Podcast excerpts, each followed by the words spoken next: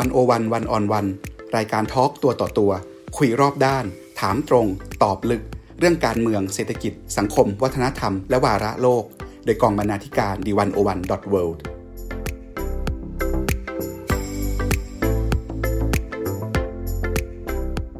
สวัสดีค่ะ ขอต้อนรับทุกท่านเข้าสู่รายการ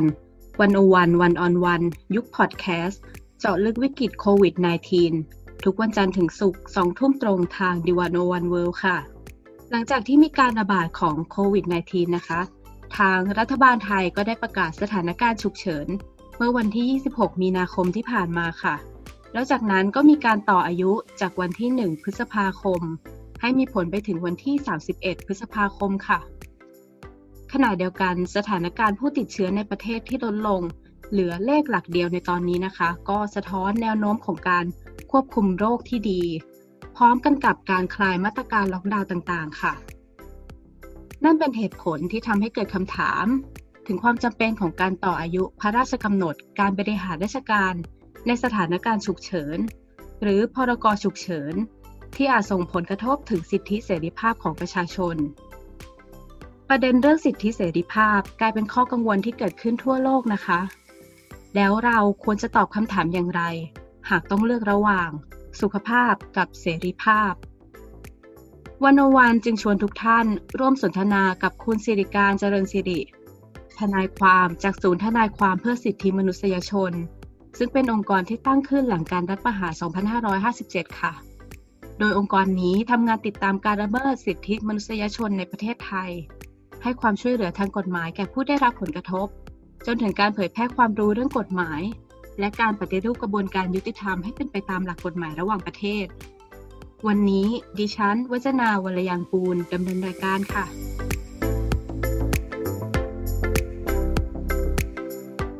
สวัสดีค่ะ คุณสิริการ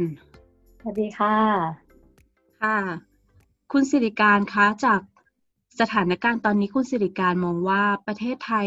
ยังมีความจำเป็นที่จะต้องใช้พรกฉุกเฉินเพื่อควบคุมโรคอยู่หรือเปล่าคะ ค่ะก่อนอื่นอาจจะต้องพูดถึงว่าเอ่อก่อนที่เราจะเริ่มใช้พรกฉุกเฉินตั้งแต่แรกเนี่ยหนึ่งก็คือพรกฉุกเฉินคืออะไรนะคะ แล้วก็สองเนี่ยก่อนหน้านั้นเนี่ยรัฐบาลไทยประเทศไทยเราเนี่ย จริง ๆแล้วเนี่ยมีกฎหมายอื่น ๆ ในระบบกฎหมายที่สามารถใช้ในการจัดการกับปัญหาโรคระบาดได้อยู่หรือเปล่านะคะ ซึ่งในส่วนนี้คำตอบก็คือว่า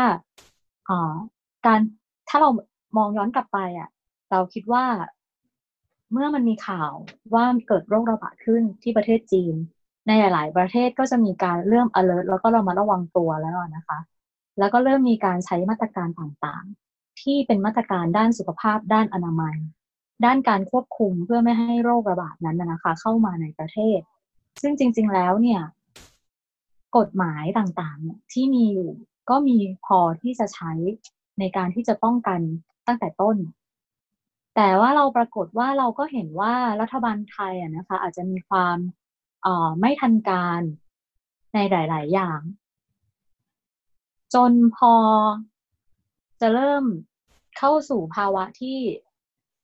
มองว่าไม่สามารถที่จะระงับการเข้ามาแพร่ระบาดในประเทศไทยแล้ว ก็เกิดการใช้พระราชกำหนด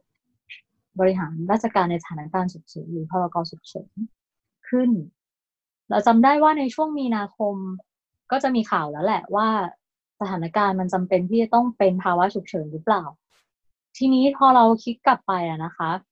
ตั้งแต่แรกที่มีปัญหา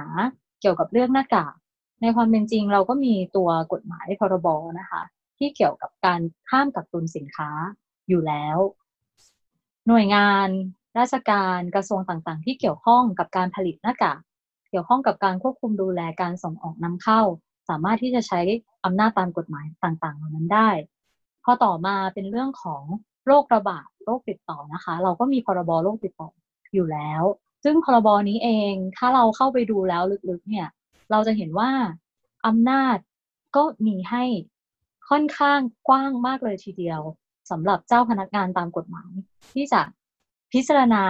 แล้วก็มีตัวคณะกรรมการควบคุมโรคติดต่อ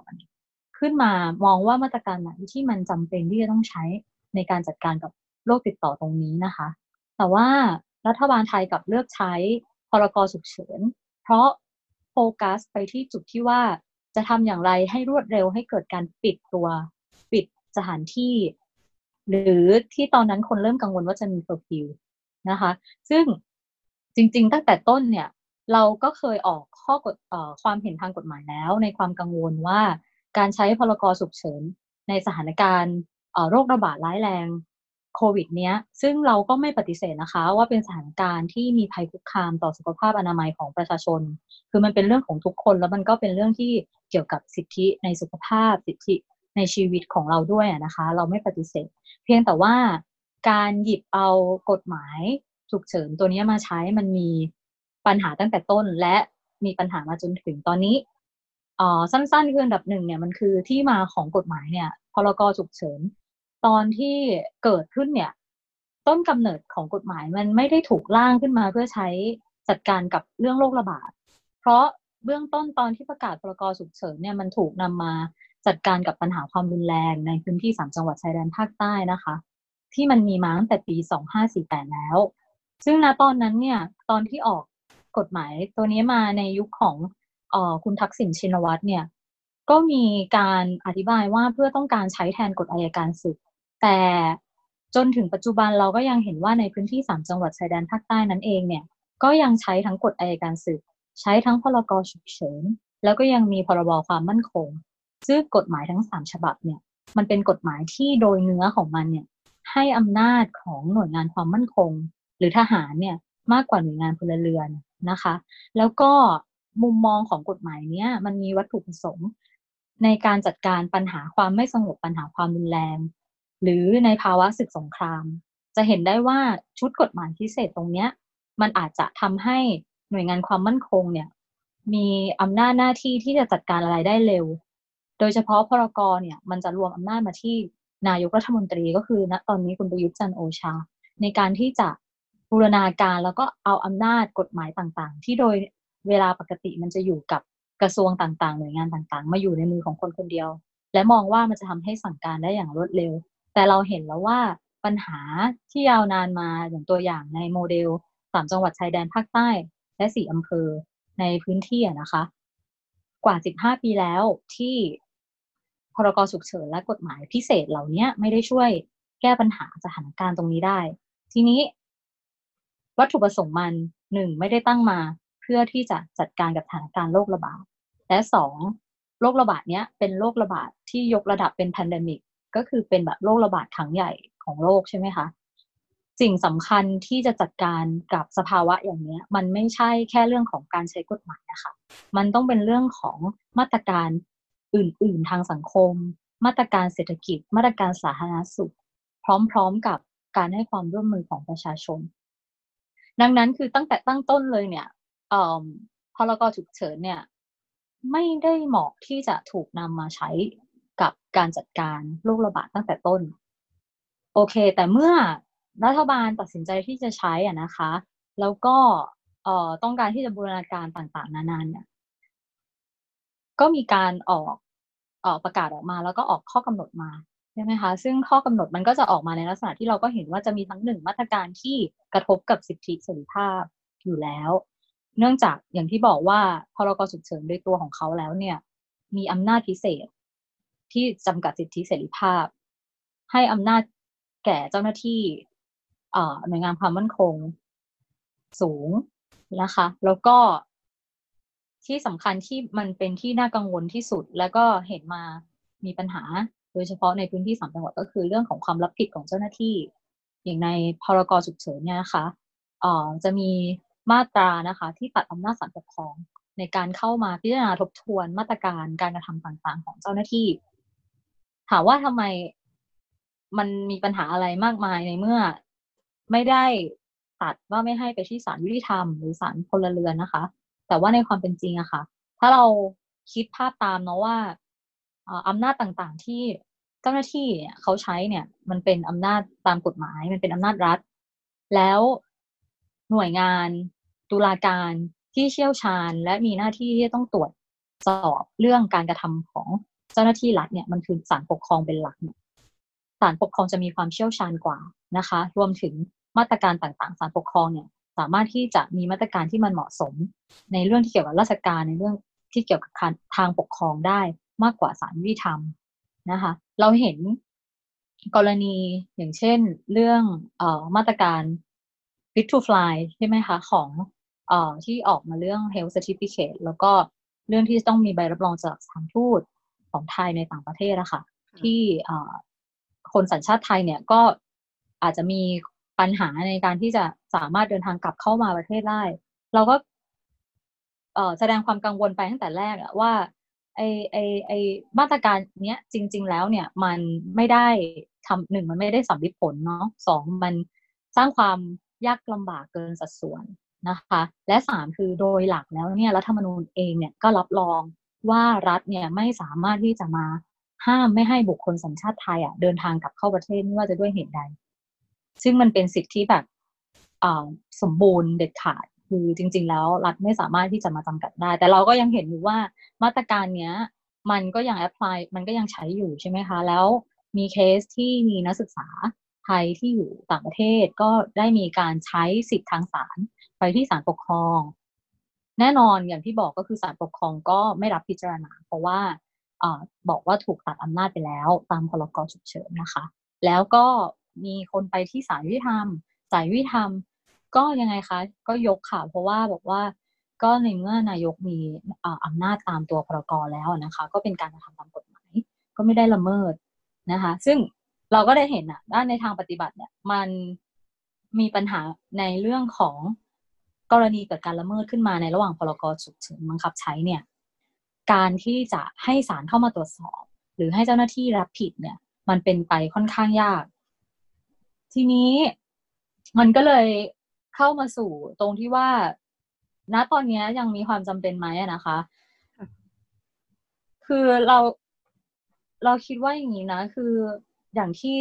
คุณเตยได้เกริ่นไว้แล้วนะคะ ถ้าณวันนี้เราดูตัวเลขทางการจากที่รัฐบาลได้ให้มาเนี่ยไม่ถึงสิบเนี่ยผู้ติดเชื้อใหม่เนี่ยนะคะ ถ้ามองว่าสถานการณ์ในตอนนี้มันมีแนวโน้มที่ดีขึ้นแล้วเนี่ยการแพร่ระบาดของโรคลดระดับลงแล้ว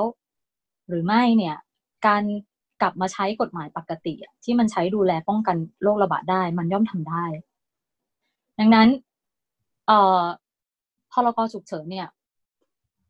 มันเป็นกฎหมายที่มีผลกระทบอย่างร้ายแรงต่อประชาชน และในเมื่อแนวโน้มสถานการณ์รุนแรงมันน้อยลงแล้วอะ เราก็ไม่เห็นความจำเป็นในการที่จะขยายระยะเวลานะของการบังคับใช้พรกฉุกเฉินออกไปอีก แล้วที่ผ่านมามันก็เพียงพอแล้วสำหรับการที่จะบังคับใช้มาตรการพิเศษที่ท้ายที่สุดเนี่ยมันมันยากลำบากต่อการเข้าถึงการให้ความช่วยเหลือและการเยียวยาจากรัฐ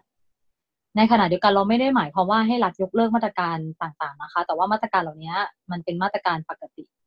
ตามกฎหมายอยู่แล้ว ที่บอกว่าเป็นพรบโรคติดต่อนะคะ หรือว่าเอ่อไอตัว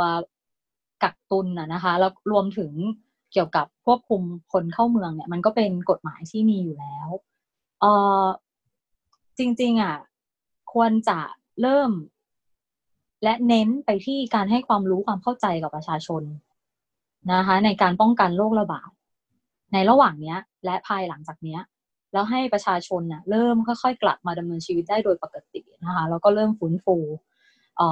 เศรษฐกิจ เริ่มฟื้นฟูผลกระทบต่างๆ ที่มันเกิดกับประชาชนในช่วงที่รัฐบาลเนี่ยประกาศพรกฉุกเฉินแล้วเกิดการล็อกดาวน์เนี่ยโดยกระทันหัน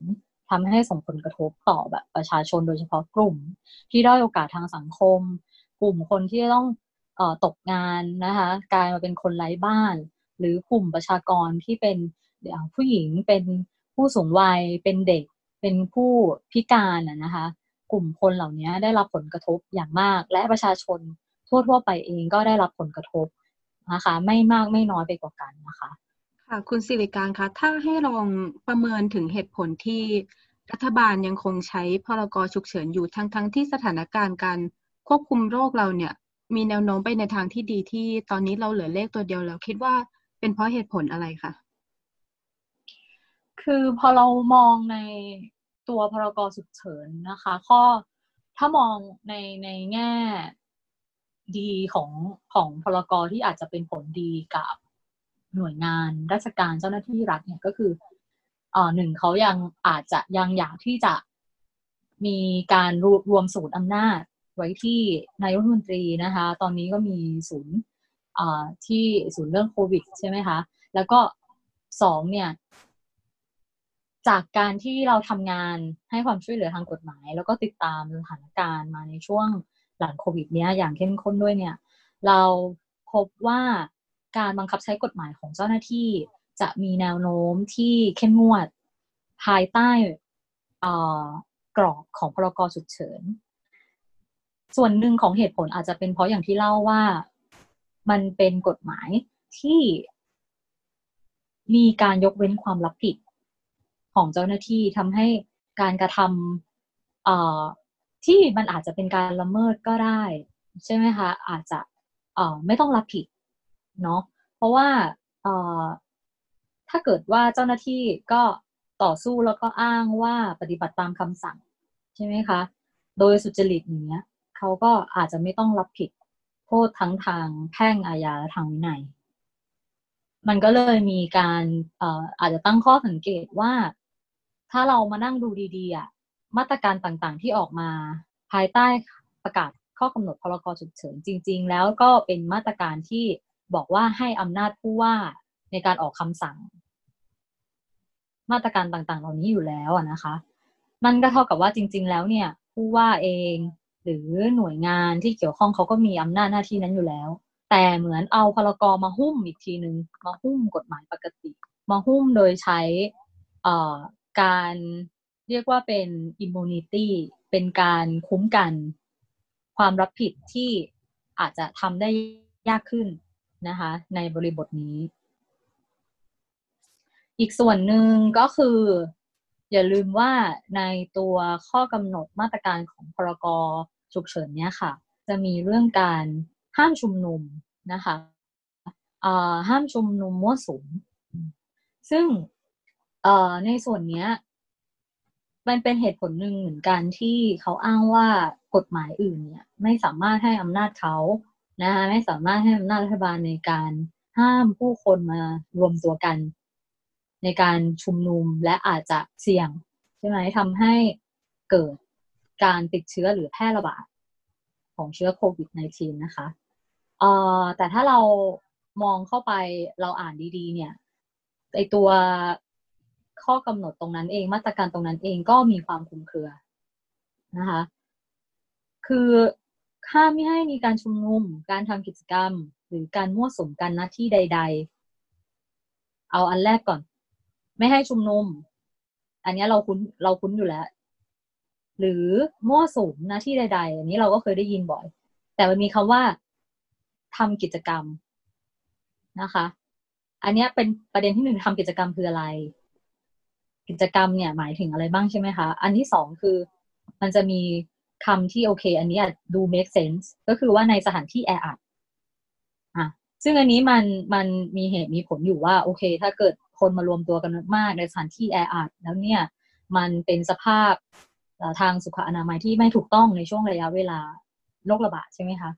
แต่มันตามมาด้วยหรือกระทำการดังกล่าวอันเป็นการยุยงให้เกิดความไม่สงบเรียบร้อย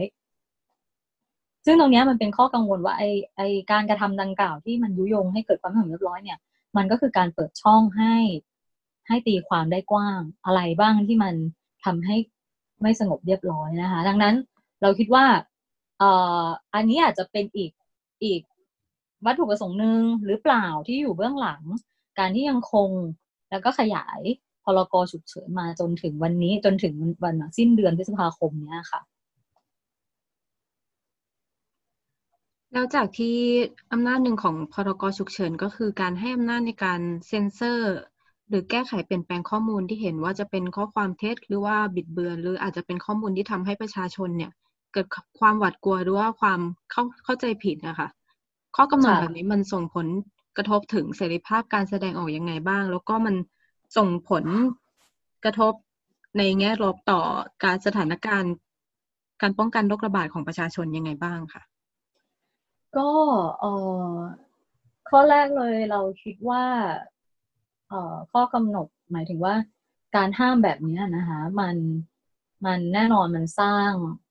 เอ่อความกลัวความกังวลของ การแลกเปลี่ยนของการรับรู้ของการเผยแพร่ข้อมูลข่าวสาร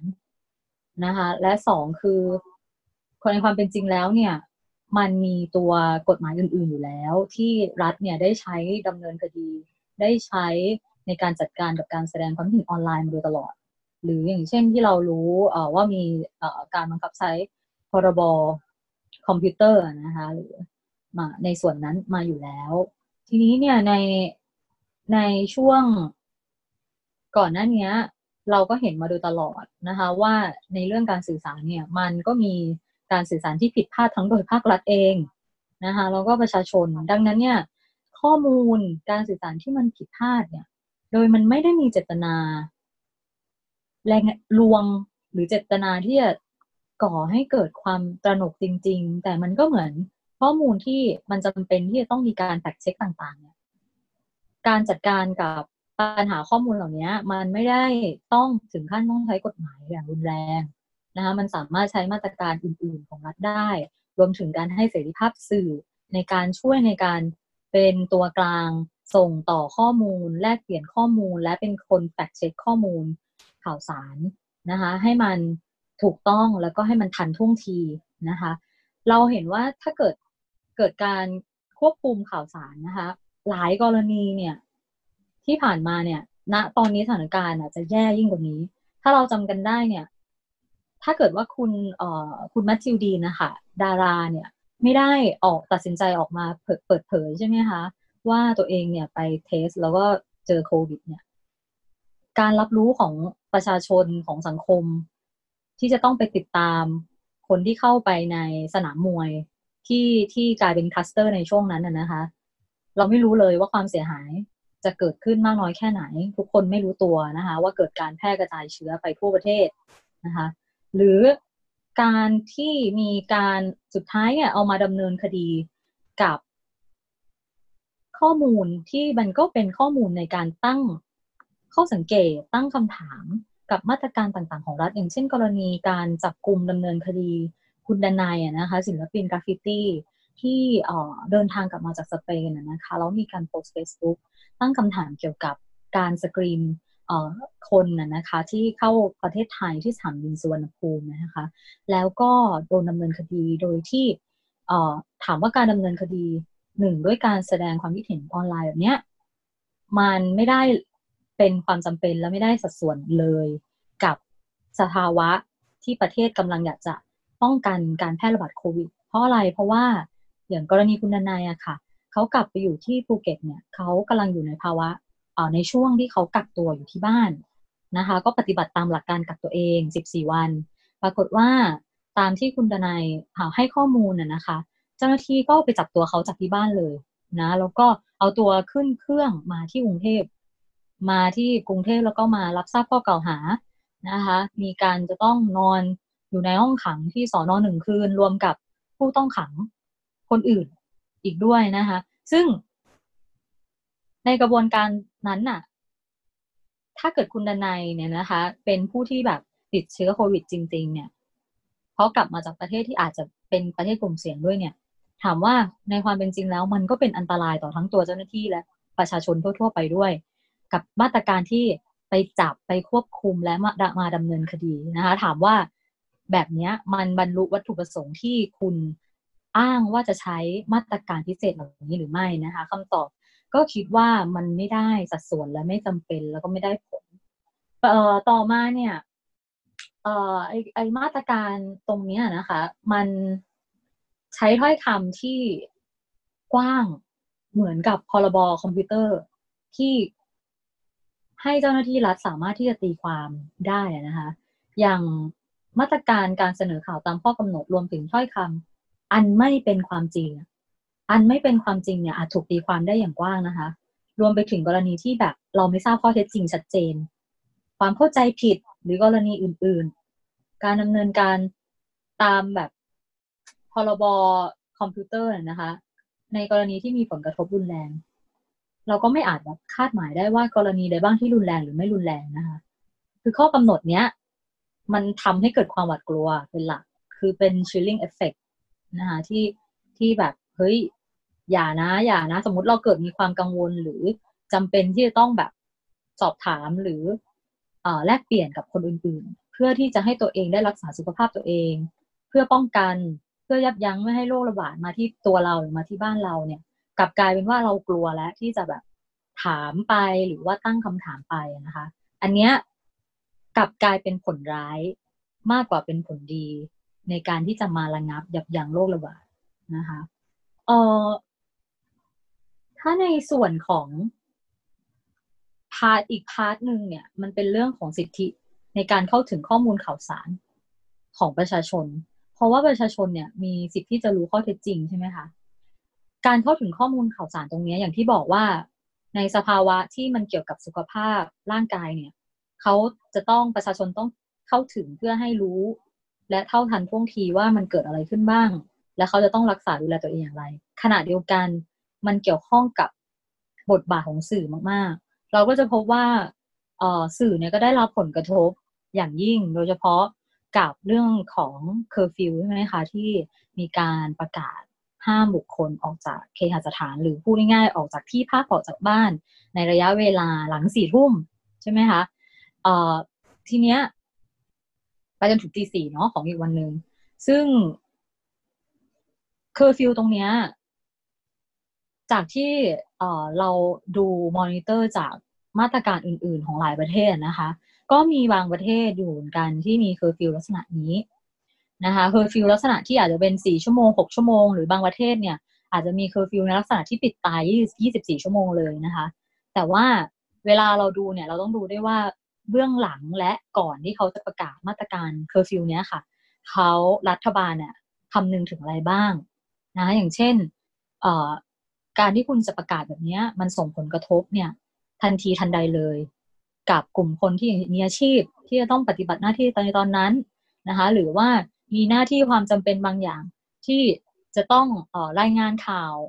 นะคะในสถานการณ์ที่จริง ๆ แล้วเนี่ยควรจะต้องรายงานมากยิ่งกว่าเดิมด้วยซ้ำนะคะ หรือการเดินทางออกไปในลักษณะ emergency หรือกรณีฉุกเฉินเหล่านี้นะสองมันมากับมาตรการควบคู่ที่รองรับผลกระทบอื่นๆนะคะกับการไปมาสัญจรของผู้คนเนี่ยมาตรการรองรับเยียวยาต่างๆนะคะเราพบมีกลุ่มคนอย่างเช่น ขับรถบรรทุกขับรถบรรทุกกะกลางคืนเนี้ยนะคะก็ได้รับผลกระทบทันทีทันใดเลย จากมาตรการเคอร์ฟิวนี้ สื่อห้ามไปรายงานหลังสี่ทุ่มอย่างเงี้ยนะคะ อันเนี้ย เป็นเอ่อถือได้ว่ามันมันเป็น มันเป็นมาตรการที่ละเมิดสิทธิเสรีภาพเกินความจำเป็น ไม่ได้มีความจำเป็นที่จะต้องเอ่อใช้มาตรการตรงนี้นะคะ แล้วก็มากลายเป็นใครฝ่าฝืนเนี่ย ได้รับโทษแล้วเป็นโทษทางอาญาและโทษปรับ เรามีกรณีที่การฝ่าฝืนเคอร์ฟิวเนี่ยนะคะทำให้ถูกดำเนินคดีเยอะมากเนาะแล้วก็กลุ่ม ประชากรที่เขาลำบากมาก ๆ ก็คือพวกที่ไม่มีเคหสถานให้อยู่ไม่มีบ้าน แต่ว่าถูกดำเนินคดีเพราะออกจากบ้านในเวลาเคอร์ฟิวเนี่ย มันเป็นคำถามเนาะว่าสุดท้ายแล้วเนี่ยรัฐบาลจะปกป้องสิทธิในชีวิต สิทธิในสุขภาพของประชาชนในขณะที่ ซ้ำเติมให้ประชาชนเนี่ยจะต้องได้รับผลกระทบ จากการที่เขาต้องตกงานต้องไม่มีบ้านอยู่แล้วเนี่ย กับการถูกดำเนินคดีด้วย เรามีกรณีอย่างเช่นที่เชียงใหม่เนี่ยเราเอ่อด็อกิเมนต์แล้วก็ติดตามกรณีคนไร้บ้านนะคะ ที่พอทราบอีกทีเนี่ยก็คือเป็นคดีขึ้นสู่ศาลไปแล้ว แล้วก็ถูกตัดสินแล้วนะคะ ถึงแม้ว่าสุดท้ายศาลท่านจะไม่ขังนะคะ เพราะว่าออมันมีโทษจะโทษโทษปรับด้วยโทษขังด้วยใช่ไหมคะแต่ถ้าสมมติส่วนใหญ่ถ้าไม่มีเงินจ่ายค่าปรับเนี่ย ตามกฎหมายเนี่ยศาลก็มักจะใช้ดุลพินิษในการสั่งขังแทนค่าปรับนะคะอย่างอย่างห้าร้อยบาทต่อวันอย่างเงี้ยนะคะ แต่จริง ๆแล้วเนี่ยถ้าตามกฎหมายเลยเนี่ย และถ้ามองในมุมของเสรีภาพประชาชนในสภาวะที่ลำบากแบบนี้ศาลเองยังมีดุลพินิจอื่น ๆ ด้วยที่จะใช้มาตรการอื่นอะไม่ต้องกักขังแทนก็ได้ อาจจะภาคทันหรืออาจจะให้ไปบำเพ็ญประโยชน์สาธารณะ หรือทำกิจกรรมอื่นๆ ที่ที่เป็นประโยชน์ต่อสังคมอย่างเงี้ยค่ะไม่ได้จำเป็นที่ต้องเอาเขาไปขัง แล้วก็ทำให้เกิดความเสี่ยงในการไปติดเชื้อ หรือแพร่เชื้อติดต่อกันในที่คุมขัง ซึ่งแน่นอนว่ามีที่แออัดอยู่แล้ว ค่ะแล้วถ้ามองจากมุมมองของกฎหมายระหว่างประเทศล่ะคะมาตรการต่างๆ ที่รัฐบาลไทยใช้ในการควบคุมโรคระบาดขนาดนี้นะคะ ยังเป็นไปตามเงื่อนไขของข้อตกลงต่าง ๆ ด้านสิทธิมนุษยชนที่ไทยมีพันธกรณีไหมคะ เอ่อตามกฎหมายของประเทศเนี่ยค่ะ ก็จะมีความชัดเจนอยู่ในระดับหนึ่งแหละว่าเอ่อรัฐเนี่ยมีในสถานการณ์รัฐสามารถที่จะเผชิญกับสถานการณ์ที่มันเป็นภัยคุกเดี๋ยวนะภัยคุกคามความอยู่รอดของรัฐหรือของชาตินะคะ ซึ่งมันจะต้องเข้าสู่ระดับนี้เลยนะ เข้าสู่ระดับว่ามันเป็นภัยคุกคุกคามความอยู่รอดจริง ๆ ของของชาติเลยอ่าซึ่งในกรณีอย่างนี้ค่ะ กฎหมายของประเทศอนุญาตให้รัฐเนี่ยสามารถที่จะเลี่ยงพันธกรณีบางอย่างได้บางอย่างนะคะ อ่าหนึ่งเลี่ยงได้บางอย่างสองการเลี่ยงพันธกรณีก็หมายความว่ามาตรการฉุกเฉินที่เกิดขึ้นเนี่ย มันอาจจะไปจำกัดสิทธิเสรีภาพบางส่วนได้นะคะ และสามเนี่ยจะต้องเป็นไปตามกรอบของคำว่าฉุกเฉิน นั่นก็คือ ไอมาตรการมันจะต้องคงอยู่ระยะเวลาชั่วคราวเท่านั้น ระยะเวลาชั่วคราว เท่าที่มันฉุกเฉิน มาตรการก็ต้องเท่าที่มันจำเป็น ที่จะจัดการให้สถานการณ์ฉุกเฉินนั้น มันยุติลงโดยเร็วนะคะ ดังนั้นเนี่ยมันมีกรอบของมันอยู่ และอันที่สำคัญก็คือว่าประเทศที่เป็นภาคีของกติการะหว่างประเทศว่าด้วยสิทธิพลเมืองที่ทางการเมืองเนี่ยค่ะ ก็คือในในในกรอบของกฎหมายสิทธิมนุษยชน UN นะคะ ถ้าเกิดว่าคุณประกาศสถานการณ์ฉุกเฉิน แล้วคุณจะเลี่ยงพันธกรณี ต่างๆ เนี่ย คุณจะต้องมีการแจ้งนะคะไปที่สหประชาชาติด้วยนะคะ ซึ่งอาจจะมีการแจ้งในภายหลังหรือ หรือทันทีทันใด แต่ส่วนใหญ่ส่วนใหญ่รัฐอื่น ๆ ก็จะแจ้งในภายหลัง อันนี้คือในส่วนของกฎหมายระหว่างประเทศ แต่ส่วนที่สองเนี่ยที่สำคัญอีกอันนึงที่ขอขยายความว่า ไอ้คำว่าจำกัดสิทธิ์ได้เนี่ย มันไม่ใช่ว่าร้อยเปอร์เซ็นต์เนาะในการ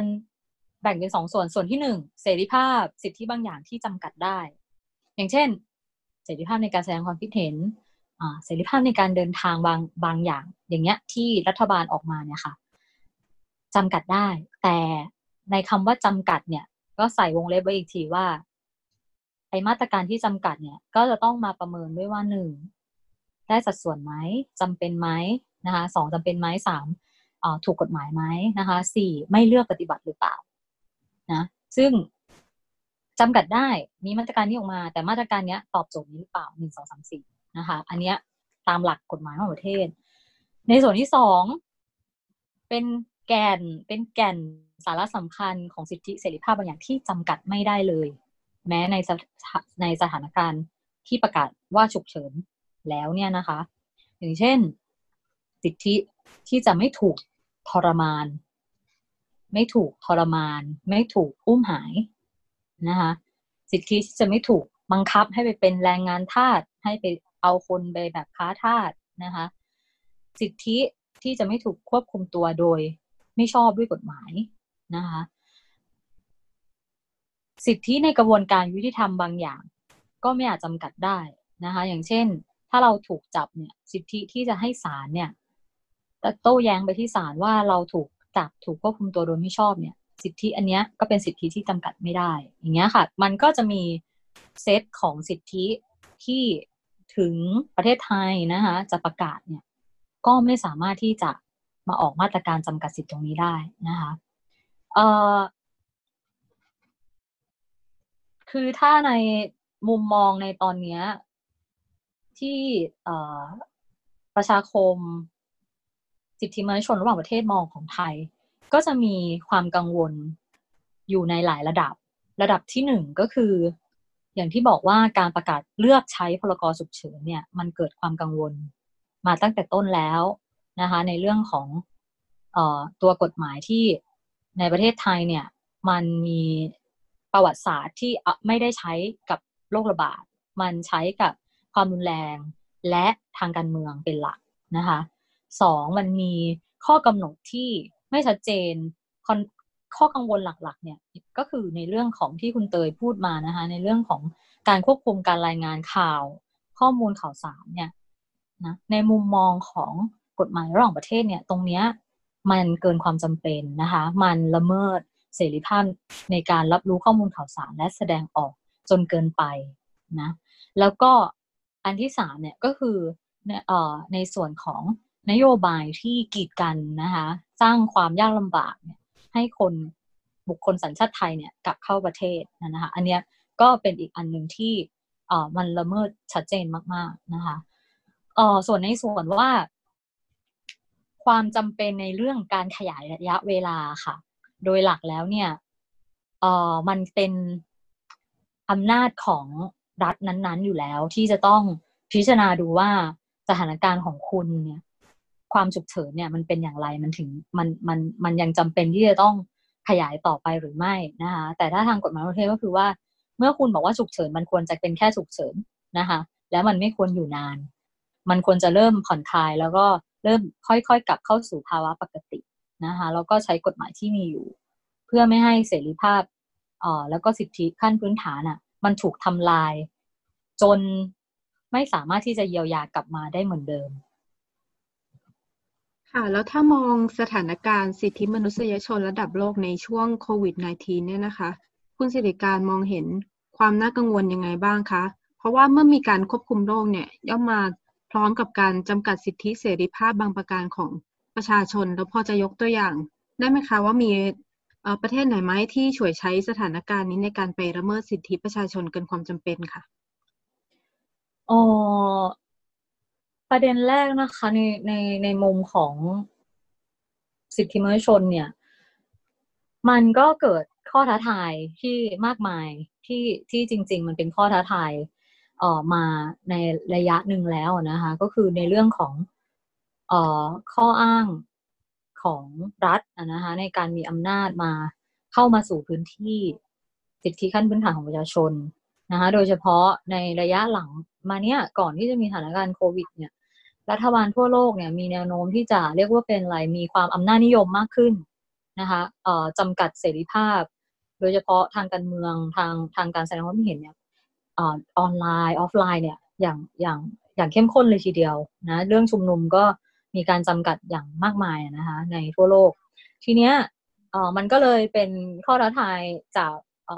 มุมมองของกฎหมายสิทธิมนุษยชนระหว่างประเทศ ในส่วนนี้ว่าเมื่อเกิดสภาวะแบบนี้ที่ทั่วโลกเนี่ยถ้าสถิติคร่าวๆนะตอนนี้น่าจะกว่า 80 ประเทศที่มีการใช้กฎหมายหรือว่าใช้มาตรการในลักษณะเหมือนพรกฉุกเฉินนะคะอยู่ทั่วโลกเนี่ยประมาณแปดสิบกว่าประเทศเนี่ยต้องมากลับมาทบทวนกันว่ากรอบของสถานการณ์ฉุกเฉินเนี่ย รัฐเนี่ย มีกรอบอย่างไรที่จะใช้สถานการณ์นี้โดยไม่ให้ผิดพันธกรณีกฎหมายระหว่างประเทศ โดยไม่ให้ละเมิดสิทธิเสรีภาพของประชาชนทำอย่างไรให้มัน balance ระหว่างการที่โลกทั้งโลกจะต้อง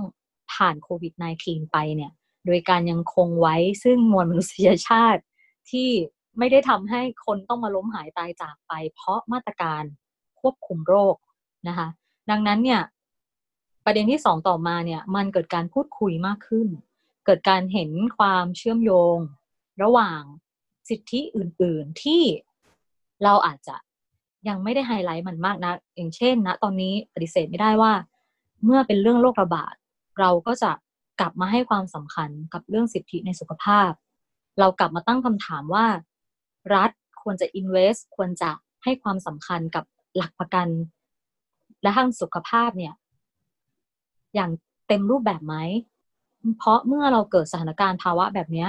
สิ่งที่มันเป็นภัยต่อสุขภาพร่างกายเรา ก็คือระบบสาธารณสุข การดูแลต่างๆ สิทธิในการเข้าถึงการรักษาพยาบาลขั้นพื้นฐานโดยไม่เสียค่าใช้จ่ายเนี่ยของคนในประเทศเนี่ยของประชาชนและบุคคลต่างๆ เกิดปัญหาขึ้นอย่างชัดเจนนะคะสิทธิต่อมาที่เป็นข้อท้าทายอื่นๆด้วยเนี่ยก็คืออย่างเรื่องสิทธิแรงงาน นะคะสิทธิของผู้ลี้ภัย สิทธิของกลุ่มเปราะบางต่างๆนะคะสิทธิของคนไร้บ้านที่สังคมอาจจะไม่เคยตระหนักเลยว่า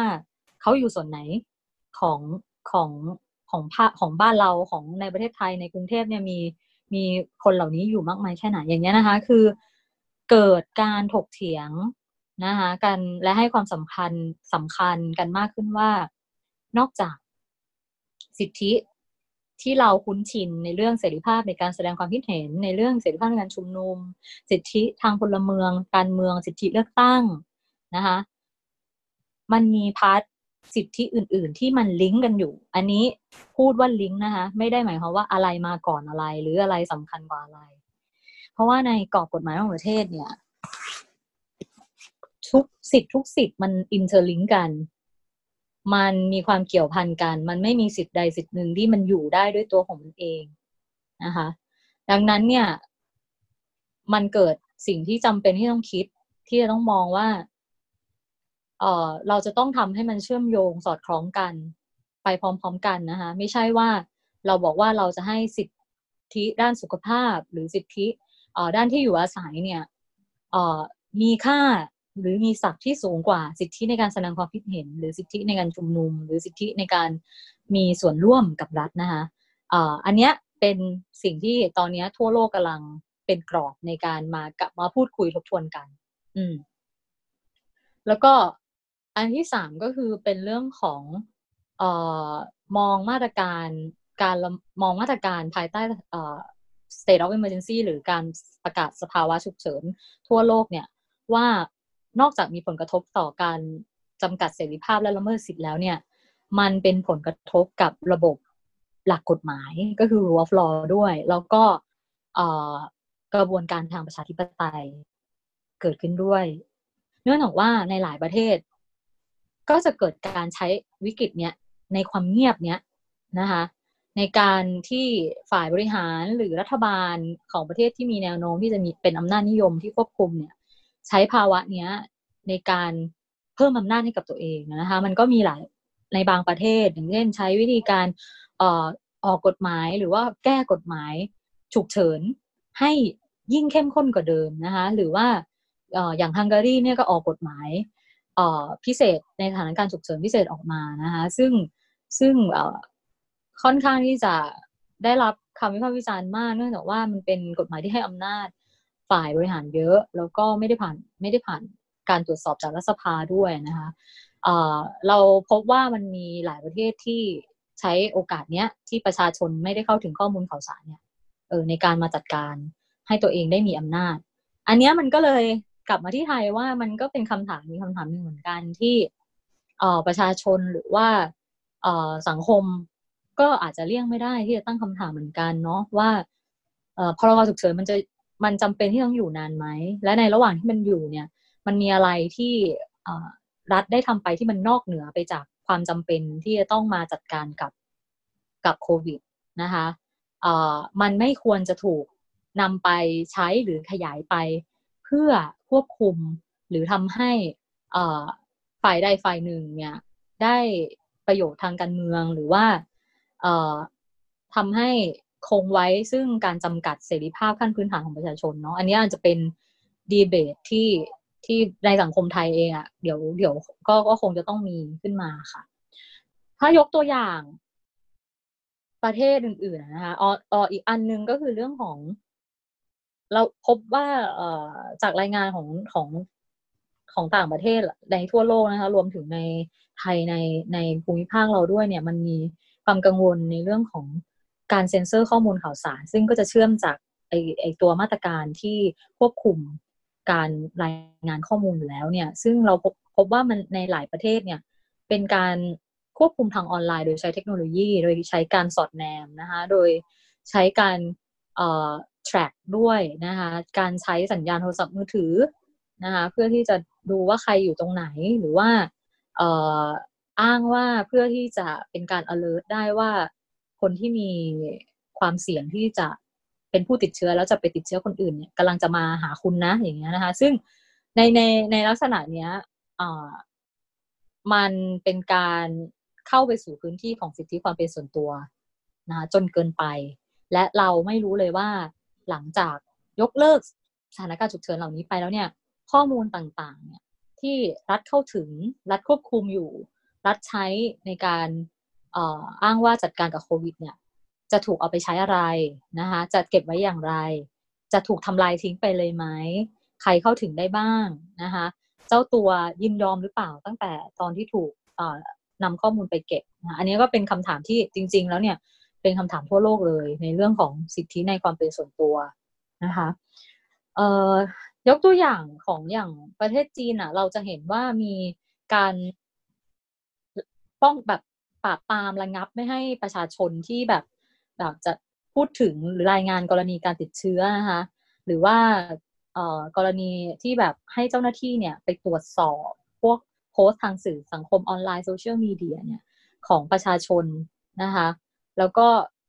มีแม้กระทั่งแบบบทความที่โพสต์โดยครอบครัวของคนที่เขาติดเชื้อแล้วต้องการความช่วยเหลืออย่างเงี้ยก็ถูกรัฐบาลเซ็นเซอร์ หรือในบราซิลอย่างเงี้ยบราซิลเนี่ย ประธานาธิบดีอะค่ะ มีมีการประกาศใช้มาตรการฉุกเฉินชั่วคราวนี่แหละ โดยโดยให้เจ้าหน้าที่รัฐอะค่ะ ไม่ต้องตอบข้อมูล ไม่ต้องตอบข้อมูลต่อสาธารณะ หรือข้อมูลที่มีมีประชาชนถามไปนะคะในระหว่างการระบาดของโรคแต่ว่าในภายหลังเนี่ยเข้าใจว่าสารสารของเขาสารดีกาเนี่ยก็ก็มีการระงับข้อกำหนดนี้ไปอะนะคะ แต่ว่าเห็นได้ว่า รัฐเนี่ยหลายรัฐเนี่ยมีมุมมองในการอยากจะเซ็นเซอร์ อยากจะเซ็นเซอร์ข้อมูลให้มากที่สุด ในการปิดกั้นข้อมูลข่าวสารให้มากที่สุดนะคะเอ่อในอย่างประเทศเตุรกเมนิสถานเนี่ยก็มีการรัฐบาลเนี่ยมีการแบบว่าพยายามจำกัดการใช้ keyword คำว่าโคโรนาเอ่อโคโรนาไวรัสจำกัด keyword การใช้คำว่าโคโรนาไวรัสให้มากที่สุดเพื่อป้องกันไม่ให้ ข้อมูลเรื่องการเรื่องโรคระบาดมันกระจายไป มีอย่างเช่นแบบมีคำสั่งให้ลบแบบคำว่าโคโรนาไวรัสอะออกจากโบรชัวสุขภาพ ที่แบบโรงพยาบาลหรือว่าโรงเรียนหรือสถานที่ทำงานเขาแจกจ่ายอย่างเงี้ยค่ะ หรือในเอลซาวาดอร์เนี่ยก็มีรายงานว่านักข่าวเนี่ยไม่ได้รับอนุญาตให้ถามคำถามนะคะในในในระหว่างการแถลงข่าวที่เกี่ยวกับการวิกฤตในในในสถานการณ์วิกฤตแล้วก็การตอบคำถามของรัฐบาล ใกล้บ้านเราอย่างเวียดนามอย่างเงี้ย คือเวียดนามเราก็เราก็เห็นว่าเออโดยหลักแล้วเนี่ยรัฐเป็นรัฐจะควบคุมสื่อทั้งทั้งสื่อแบบสื่อดั้งเดิมใช่ไหมคะแล้วก็มีการแบบเข้มงวดมากในการเซ็นเซอร์สื่อสังคมโซเชียลมีเดียโซเชียลเอ่อการคนใช้ Facebook หรือหรือบล็อกเกอร์ที่เผยแพร่ข้อมูลที่เกี่ยวกับโควิดเนี้ยเอ่อที่เวียดนามเนี่ยค่อนข้างมีมีมีการ ดำเนินคดีเยอะด้วยนะคะสำหรับคนที่ไปโพสต์บน Facebook ว่ามีการระบาดโรคนะคะในไทยก็มีที่ไปอยู่ในรายงานที่รับรู้ของทั่วโลกเนี่ยก็จะเป็นกรณีของคุณดนายเนี่ยแหละค่ะที่ในมุมมองเนี่ยก็มองว่ามันก็เป็นเพียงแค่การสื่อสารเป็นเป็นเพียงแค่การตั้งคำถามขั้นพื้นฐานมาก ๆ ที่เกี่ยวกับมาตรการการสกรีนคนเข้าเมือง การป้องกันโควิดเนี่ยนะคะแล้วการดำเนินคดีเขาด้วยพรบคอมเนี่ยมันมันเป็นการฉวยโอกาสในการสร้างความกลัวนะคะแล้วก็ทำให้เขาต้องเสี่ยงที่จะทั้งโดนดำเนินคดีแล้วยังเสี่ยงที่จะติดโรคได้อีกนะคะคือตัวอย่างของประเทศที่ฉวยโอกาสมีเยอะมากเล่าให้ฟังได้เยอะมากนะคะคือถ้าถ้าเล่าอีกเนี่ยจะจะมีเยอะมีแบบ แต่อาจจะแบบยกตัวอย่างของพวกสื่อก็ได้พวกสื่อหน่อยนึง เอ่อสื่อเนี่ย ถ้าตามที่ที่ได้รายงานนะคะ จากเอ่อเพื่อนๆที่ทำงานด้านนี้กันที่ต่างประเทศนะคะ คือการละเมิดเสรีภาพสื่อเนี่ยค่อนข้างจะทั่วโลกจริงๆแล้วก็มีการจำกัดการเข้าถึงข้อมูลข่าวสารหรือเซนเซอร์ชิพเนี่ย ควบคุมเยอะมากนะคะเอ่อข้อมูลบางส่วนของ UN เนี่ย คือคือจริง ๆ มันมากเป็นแบบมากแบบร้อย ร้อยอัพร้อยสามสิบกว่าเคสแล้วแล้วก็ที่เห็นหนักมาก ๆ ก็จะเป็นในเรื่องของการใช้คำว่า fake news นะคะคำว่า misinformation ต่างๆนะใช้แม้กระทั่งใช้กับสื่อเองนะคะมีการจับดำเนินคดีนักข่าวสื่อเนี่ยประมาณกว่าเกิน 40 คนแล้ว อันนี้คือในหลาย ๆ ทวีปนะคะ แล้วก็ทาง UN เนี่ย ทาง UN แล้วก็ประชาคมสิทธิมนุษยชนเนี่ยเขาก็ให้ความกังวลว่า สื่อเนี่ยมีบทบาทสำคัญมากๆยิ่งในสถานการณ์ที่คนมีความกลัว กังวล สับสน ในในช่วงโควิดเนี่ยสื่อเองเป็นกลไกที่จะจัดการกับข้อมูลที่มันผิดพลาดที่ไม่ตรงความจริงได้ โดยการที่ถ้าสื่อมีเสรีภาพอะสื่อกลายเป็นแหล่งเช็คความถูกต้อง กลายเป็นแฟกเช็คได้ ซึ่งจะส่งผลต่อเรื่องของมาตรการที่จะได้ผลจริง ๆ ในการจัดการกับโควิด ก็คือประชาชนต้องการความโปร่งใส ต้องการการเปิดเผย และมันจะสร้างความเชื่อใจระหว่างรัฐกับประชาชนได้ พอเมื่อเกิดความเชื่อใจแล้วเนี่ย มันจะเกิดการความร่วมไม้ร่วมมือกัน ในการจัดการต่อสู้กับโควิดไปนะคะ โดยที่กฎหมายฉุกเฉินไม่ได้มีความจำเป็นเลยนะที่จะมาเป็นบทบาทหลัก หลักๆ เนี่ยคือ flow of information ก็คือการที่ทำให้ข้อมูลข่าวสาร มันเข้าสู่เข้าถึงทุกคนนะคะดังนั้นคือเขาก็จะเน้นย้ำมากว่า การดำเนินคดีกับสื่อเนี่ย หรือการปิดกั้นสื่อในภาวะแบบเนี้ยเลวร้ายมาก ๆ นะคะสำหรับกลายเป็นการซ้ำเติมกรณีโรคระบาดนี้นะคะ เอ่อกรณีสื่อนี่มีเยอะนะ ในต่างประเทศ ค่ะ แล้วจากการที่ภาครัฐไทยเนี่ยบอกว่า สุขภาพต้องมาก่อนเสรีภาพ คุณสิริการเห็นด้วยไหมคะ ว่าอย่างในสถานการณ์พิเศษเนี่ย ประชาชนจะต้องถูกจำกัดสิทธิ์บางประการ จริง ๆ แล้วเราจำเป็นต้องเลือกอย่างใดอย่างหนึ่งจริงไหมคะ แล้วในวงการสิทธิมนุษยชนระดับโลกเนี่ยเขามีการพูดถึงเรื่องนี้ยังไงบ้างคะเออจริง ๆ ก็อย่างที่พูดมานะคะเออหนึ่งเนี่ยสิทธิมนุษยชนต่าง ๆ เนี่ย มันเกี่ยวกันหมดนะคะ มันไม่มีอะไรมาก่อนอะไร มันมีแค่เพียงว่า หากจะจำกัดสิทธิเสรีภาพบางอย่างบางประการมันจำกัดสิทธิได้หรือไม่และได้แค่ไหนนะคะ ดังนั้นเนี่ยในในสังคมสิทธิมนุษยชนของประเทศเนี่ย มันไม่ได้มีดีเบตในตรงนี้มาก แต่มันกลับกลายเป็นการมาเน้นย้ำมากกว่าว่า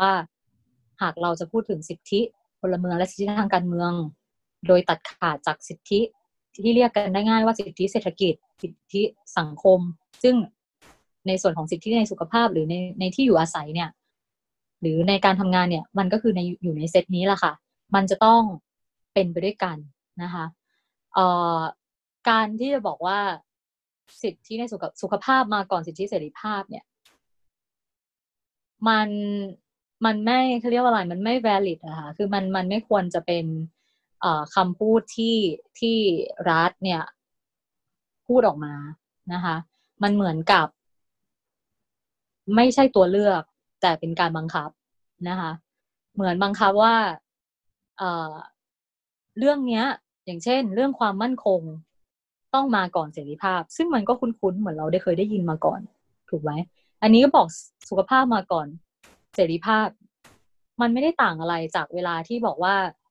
ประเทศจะต้องมีการปฏิรูปหรือว่าจะต้องมีทหารเข้ามาประชาธิปไตยเอาไว้ก่อนไม่ต่างกันเลยนะคะ ซึ่งซึ่งซึ่งตะกะตรงเนี้ย คิดว่ามีปัญหา แต่มีปัญหายิ่งกว่าถ้ามันสะท้อนให้เห็นถึงมุมมองของคนที่มีอำนาจจริง ๆ ตอนนี้หรือรัฐบาลในตอนนี้นะคะว่าใจกลางของการแก้ปัญหาเรื่องโควิดของรัฐบาลไทยในตอนนี้ ไม่ได้มองชีวิตของประชาชนเป็นจุดศูนย์กลางหรือเปล่า เพราะว่าการแก้ไขปัญหาโควิด -19 ตรงนี้หลักของมันนะคะที่สำคัญเนี่ยก็คือเอาผู้คนไว้อยู่ใจกลางคำว่าผู้คนประชาชนหรือฮิวแมนเนี่ย มนุษย์เนี่ย หมายถึงมนุษย์ทุกคนโดยไม่เลือกปฏิบัติ เนื่องจากว่าอย่างที่มีคนเคยพูดนะคะว่าโควิดอะ วิดไม่ได้เลือกปฏิบัติก็คือใครก็ติดได้ แต่สิ่งที่ต่างกันก็คือผลกระทบ นั่นหมายความว่าในบรรดาประชาชนเนี่ย แน่นอนว่าทุกคนอาจจะบอกว่ามีสิทธิ์ที่จะติดโควิดเหมือนกันนะคะ ไวรัสไม่ได้เลือกว่าคุณสวยคุณรวยคุณจน คุณอยู่ที่ใดชนชั้นอะไรตำแหน่งอะไร แต่ผลกระทบของแต่ละคนมันต่างกันนะคะดังนั้นคือ ถ้าเกิดว่าเอาประชาชนไว้เป็นจุดศูนย์กลางจริง ๆ ก็จะไม่เกิดตรกกะที่บอกว่าต้องเอาสุขภาพมาก่อนสิทธิภาพ เพราะว่าการเป็นมนุษย์คนหนึ่งเนี่ยมันสละสิ่งใดสิ่งหนึ่ง โดย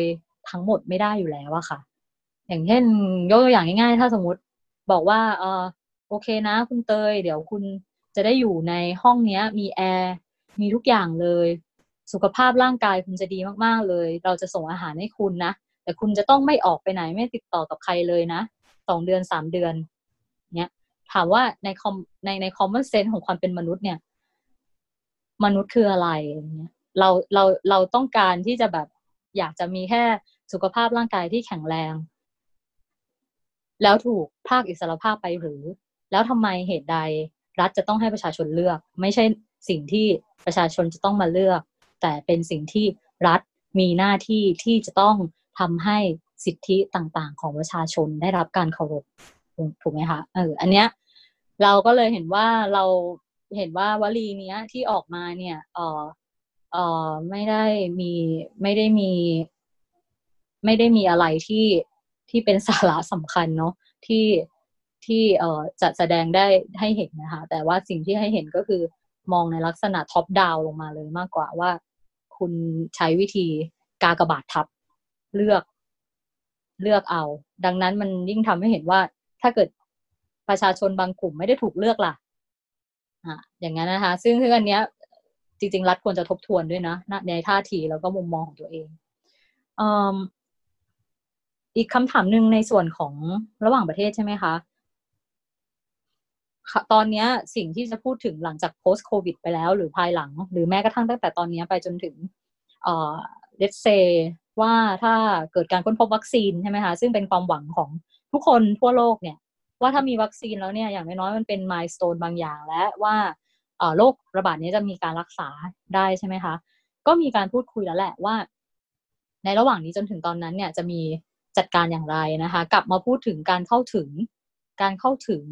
เเรื่องสิทธิเรื่องภายในสิทธิของสุขภาพ นั่นหมายถึงว่า การแจกจ่ายวัคซีน ไปในที่ต่างๆ เนี่ย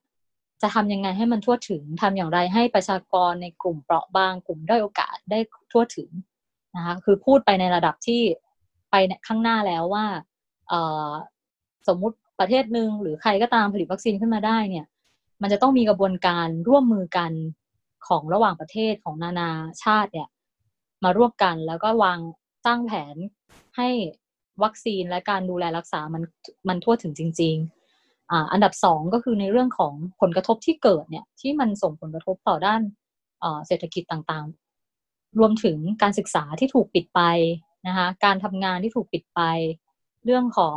การดูแลรักษาเยียวยา แม้กระทั่งในตอนนี้ของกลุ่มที่เป็นเหยื่อความรุนแรงในครอบครัว ที่ได้รับผลกระทบจากการจะต้องกักตัว และการกักตัวนี้ก็คือเขาอาจจะอยู่กับคนที่ทำร้ายร่างกายเขาอยู่ในนั้น และไม่สามารถได้รับความช่วยเหลือ จากคนข้างนอกได้นะคะเอ่อก็คุยกันถึงว่ามาตรการในปัจจุบันที่จะบรรเทาสิ่งเหล่านี้คืออะไร และหลังจากนั้นเนี่ยเราจะต้องมีกระบวนการ inclusive ก็คือรวมทุกคนทุกผู้ โดยเฉพาะกลุ่มที่ได้รับผลกระทบหนักๆแบบเนี้ยพอหลังโควิดปุ๊บเนี่ยเขาจะต้องมีพื้นที่ที่จะสามารถเข้ามามีส่วนร่วมในการดีไซน์ในการ วางแผนในการนะคะสร้างการฟื้นฟูเยียวยาภายหลังจากโควิด เพราะฉะนั้นเนี่ยการพูดคุยมันก็คือในสเต็ปที่ไปในข้างหน้าว่าเราจะรอดจากภาวะเนี้ย แต่มันยังไม่จบ มันมีสิ่งที่ยังต้องทำเพื่ออจัดการให้สังคมเนี่ย และประชาชนนะคะกลับมาสู่สภาวะชีวิตที่ มีคุณภาพชีวิตที่ดี อืมเอ่ออีกประเด็นสุดท้ายที่คุยกันนะคะที่พูดคุยกันก็จะเป็นประเด็นหนึ่งที่บอกว่าเรื่องของความเข้มแข็งของประชาธิปไตยนะคะแล้วก็เรื่องของเอ่อ rule of law หรือหลักการทางกฎหมายในระบบกฎหมายอะคะ่ะที่กฎหมายเป็นใหญ่เนี่ยนะคะ เป็นเป็นจะต้องมีการแบบพูดคุยทบทวนกันอย่างหนักนะคะ แล้วอาจจะดูศึกษาดูว่า ในสภาวะที่หลาย ๆ ประเทศอย่างที่เล่าไปเนี่ย อยู่ในประกาศใช้สภาวะฉุกเฉินเนี่ยค่ะ มันมีมาตรการจำกัดสิทธิ์เยอะ แต่มีมาตรการที่ถูกทดตรวจสอบสมดุล ถูกทบทวนได้ มากน้อยแค่ไหน และเกิดขึ้นในสภาวะที่ประเทศนั้นเนี่ยมีสถาบันตุลาการที่อินดิเพนเดนต์ที่เป็นอิสระ มีรัฐบาลที่มีความเป็นประชาธิปไตย มีกระบวนการที่สื่อยังสามารถทำงานได้ มีการที่ประชาชนเนี่ยยังสามารถวิพากษ์วิจารณ์รัฐบาลได้ในช่วงที่เกิดสถานการณ์โควิดอย่างเงี้ยนะคะ คือเป็นอีกอีกมุมหนึ่งที่จะต้องมาพูดคุยกัน ซึ่งมันน่าจะเป็นโอกาสถ้าเถิดว่าถามตัวพี่นะคะ มันมันน่าจะเป็นโอกาสว่าเอ่อจะได้เห็นเหมือนกันว่า กลไกต่างๆกลไกในการปกป้องคุ้มครองชีวิตคน สิทธิเสรีภาพของประชาชน ภายใต้กระบวนการประชาธิปไตยที่มันเข้มแข็งกว่า หรือกับประเทศหรือระบบที่เน้นในการควบคุมนะคะเพื่อความมั่นคงจนเสียสมดุลเนี่ยอันไหนที่เอ่อน่าจะเป็นประโยชน์แล้วก็เป็นไปได้เอ่อในการที่จะมาเผชิญหน้ากับสถานการณ์แบบนี้ เพราะว่าเราปฏิเสธไม่ได้เลยนะว่า หลายอย่างอะมันเป็นมันเป็นวัฒนธรรมในสังคมในเรื่องอย่างเช่น สังคมที่มันมีการเปิดกว้างในการพูดคุยในการตั้งคำถามในการแลกเปลี่ยนข้อมูลข่าวสารในในความโปร่งใสนะคะซึ่งในบ้านเรามันค่อนข้างน้อยเนาะอันนี้ก็คงเป็นดีเบตระดับโลกเหมือนกันค่ะ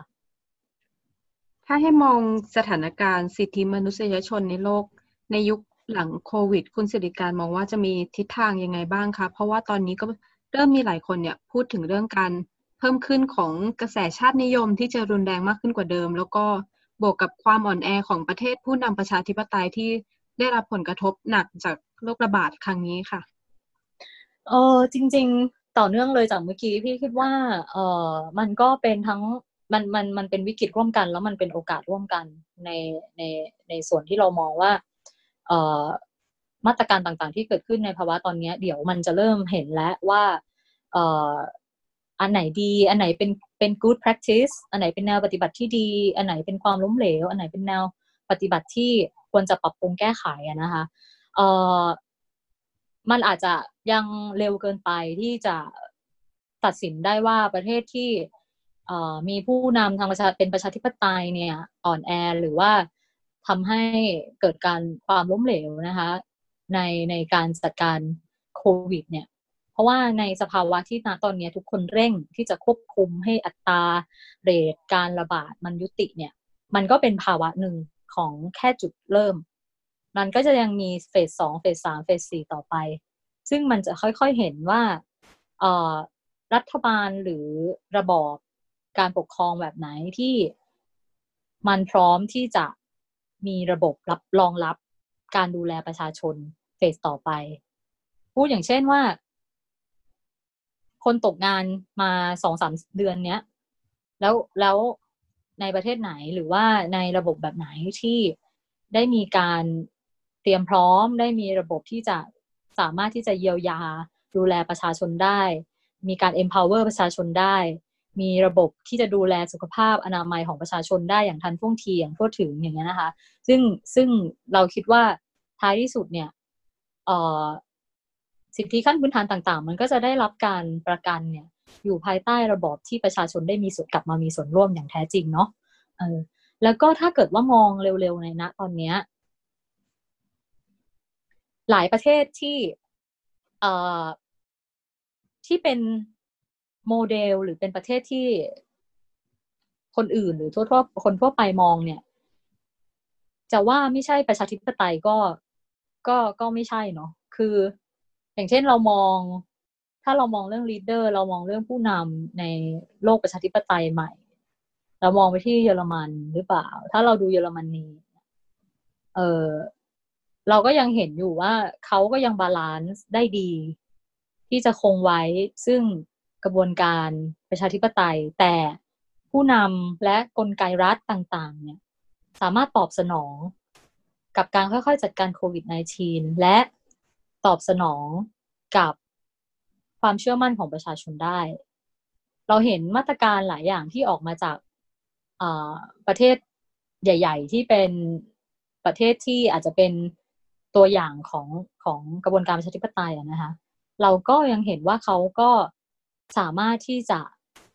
ดูแลประชาชนเขาได้ โดยปฏิเสธ ไม่ได้เหมือนกันว่ามันก็มีการจำกัดสิทธิเสรีภาพประชาชนไปด้วยนะคะเออพี่ก็เลยคิดว่ามันเป็นทั้งโอกาสและวิกฤตของถ้าจะแบ่งเป็นฝั่งประชาธิปไตยกับฝั่งที่อาจจะเออไม่ได้ประชาธิปไตยมากเนี่ย ว่าในช่วงเนี้ย คุณได้พิสูจน์ตัวเองอะกับกับกับวิกฤตเนี้ยอย่างไรเนาะเออแต่ที่กังวลมากกว่า ณตอนนี้ก็คือในมุมของอาจจะเกี่ยวกับเรื่องชาตินิยมเนี่ย คิดว่าน่าจะมีข้อกังวลในเรื่องของ พอเกิดปรากฏการณ์เกิดโรคระบาดขึ้นนะคะ มันมีการปิดพรมแดน ปิดการเดินทางใช่ไหมคะก็เกิดผลกระทบกับกลุ่มประชากรที่เรียกได้ว่าเป็นกลุ่มประชากรคนต่างชาติ หรือว่ากลุ่มแรงงานข้ามชาติ กลุ่มผู้ลี้ภัย ที่ไม่ว่าจะเป็นผู้ลี้ภัยทางการเมือง ผู้ลี้ภัยจากภัยสงคราม หรือกรณีอื่นๆนะคะ ที่ไปอยู่ในประเทศที่สามแล้วอย่างเงี้ยนะคะ ก็เอ่อมันเป็นปัญหาที่จริง ๆ ก็ค้างคามาในระดับหนึ่งและเป็นเรื่องของเป็นวิกฤตผู้ลี้ภัยอยู่ในระดับหนึ่งแล้วนะคะ แต่ว่าเราก็มีรายงานอยู่ว่าก็มีบางประเทศอะนะคะ ที่ ไม่ใช่บางประเทศก็มีประเทศในในระดับหนึ่งแล้วแหละ ที่เขาปิดบอร์เดอร์ก็จริงเขาปิดพรมแดนก็จริงนะคะแต่ว่าก็ยังไม่ใช้มาตรการที่เอ่อไปละเมิดหรือว่าไปขับไล่ให้ผู้ลี้ภัยหรือคนที่เป็นคนต่างชาติที่มาอยู่ในประเทศนี้ต้องออกไปนอกประเทศนะคะ ซึ่งตรงนี้คิดว่าเอ่อประเด็นเหล่านี้มันเป็นแมนเดตหลัก มันเป็นน่าจะเป็นข้อความสำคัญด้วยที่เราจะต้องพูดคุยแล้วก็ ให้ความตระหนักรู้มาก ๆ กับสังคม ตั้งแต่วันนี้แหละจนถึงช่วง post covid ไป ในช่วงนี้ใครได้รับผลกระทบอะไรยังไงบ้าง และทุกคนได้รับผลกระทบมากน้อยแค่ไหน และแนวทางแบบไหนที่ควรจะเป็นแนวทางที่ควรชื่นชม และเป็นมาตรฐานในการเอามาจัดการกับกรณีที่จะเกิดภาวะคุกคามสุขภาพอนามัยทั่วโลกแบบนี้ หมายความว่าบางประเทศที่ รุนแรงมาก คือปลุกความชาตินิยม ปลุกความเป็นคนชาติเนี้ย แล้วคนอื่นคนคนอื่นเป็นผู้อื่น เป็นชาติอื่นเนี่ย เป็นคนนำเชื้อมานะ หรือว่าต้องขับไล่เขาออกไปเนี่ย คือประเทศเหล่านี้ควรควรควรไม่ก็ก็จะกลายมาเป็นตัวอย่างที่ไม่ดีอะค่ะ ในในภายหลังได้เนาะเอ่อเพราะสุดท้ายเนี่ย การที่จะก้าวผ่านโควิดตรงนี้ไปอะมันไม่สามารถที่แบบคุณจะเป็นประเทศไทยประเทศเดียวหรือว่า เป็นประเทศสักประเทศหนึ่งประเทศเดียวแล้วคุณจะก้าวผ่านได้ เพราะอย่าอย่าลืมว่า ถ้าวันหนึ่งมีวัคซีนขึ้นมา มีความช่วยเหลือทางการแพทย์เกิดขึ้น มันจะกลายเป็นสิ่งที่เรียกว่า international cooperation นะคะเป็นเป็นเป็นการร่วมมือทั่วโลกครั้งใหญ่อะครั้งใหญ่เหมือนสงครามโลกเลยก็ว่าได้ที่เราจะต้องร่วมไม้ร่วมมือกัน คุณไม่สามารถที่จะมาบอกว่า เออชาตินิยมฉันแบบฉันนิยมของฉันอย่างเงี้ยนะคะไม่อย่างนั้นก็อาจจะกลายเป็นว่า การร่วมไม้ร่วมมือมันก็จำกัดอยู่แค่พรมแดนของคุณนะคะ ค่ะคำถามสุดท้ายนะคะ หากว่าจะให้สื่อสารกับภาครัฐของไทยในวันนี้ คุณสิริการมีเรื่องไหนที่กังวลที่สุด แล้วก็เห็นว่ารัฐบาลเนี่ยควรแก้ไขเป็นอันดับแรกเพื่อไม่ให้กระทบกับสิทธิเสรีภาพของประชาชนค่ะอืมเราคิดว่าอันดับแรกก็คือน่ารัฐบาลควรจะต้องให้ให้ความ สนใจอันดับแรกเป็นเรื่องของสิทธิทางเศรษฐกิจอะค่ะสิทธิทางเศรษฐกิจและสังคม ก็คืออย่างที่บอกอะมันเป็นเรื่องของสิทธิสุขภาพการเข้าถึงการรักษาพยาบาลต่างๆ หลักสิทธิหลักประกันสิทธิเหล่านี้ สิทธิแรงงานการทำงานเออมันก็คืออยากจะให้มาเน้นนะคะในเรื่องดูแลเยียวยาผลกระทบทางเศรษฐกิจ แล้วก็มาตรการที่จะประคับประคอง แล้วก็รวมถึงมาตรการฟื้นฟูภายหลังจากนี้ด้วยนะคะ คือรัฐบาลไม่ควรจะมาโฟกัสอยู่เพียงแค่การใช้กฎหมายที่มีความเข้มข้นในการจำกัดสิทธิเสรีภาพประชาชนสูงสูงอย่างพรกฉุกเฉินแล้วโฟกัสอยู่แค่ทำให้ตัวเลขลดลงหรือหายไปนะคะ เพราะมันเป็นไปได้ยากที่รัฐบาลจะมาคอยนั่งคุมมิให้เป็นมิให้เกิด ความเป็นไปได้เลยที่จะมีโรคติดต่อเกิดขึ้นได้อีก คนที่หายแล้วอาจจะติดได้อีก หรือคนที่ไม่เคยติดติดแล้วไม่รู้ตัวนะคะ เพราะวันนี้เราก็ยังไม่ได้เห็นนะคะว่ามาตรการสาธารณสุขที่ควรจะเป็นตามที่องค์การอนามัยโลกหรือว่าประเทศอื่น ๆ เขาพยายามปักนันเนี่ยในการที่จะตรวจมีโควิดเทสกันอย่างทั่วถึงเนี่ย เราก็ยังเห็นว่ายังไม่ถึงขั้นนั้นนะคะ ซึ่งการที่ปิดประเทศหรือว่าใช้มาตรการ จำกัดสิทธิ์เนี่ย มาสองเดือนแล้วเนี่ย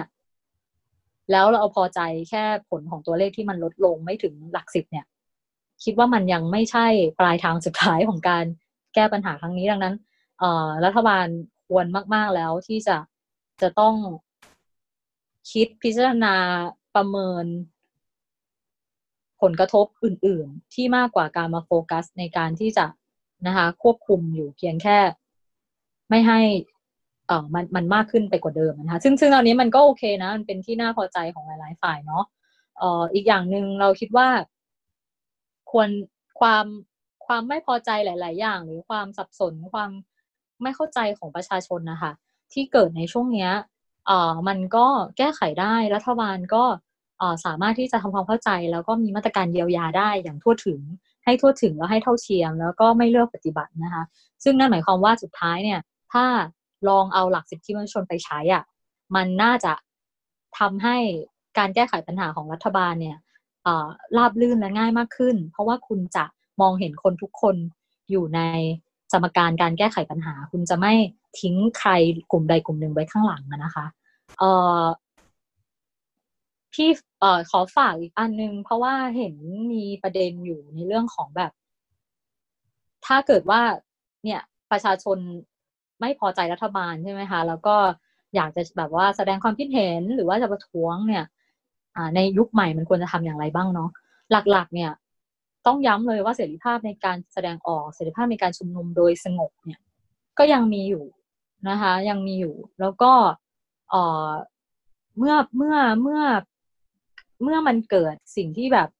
ประเด็นหรือว่าเวลาที่ประชาชนเขาอยากจะออกมา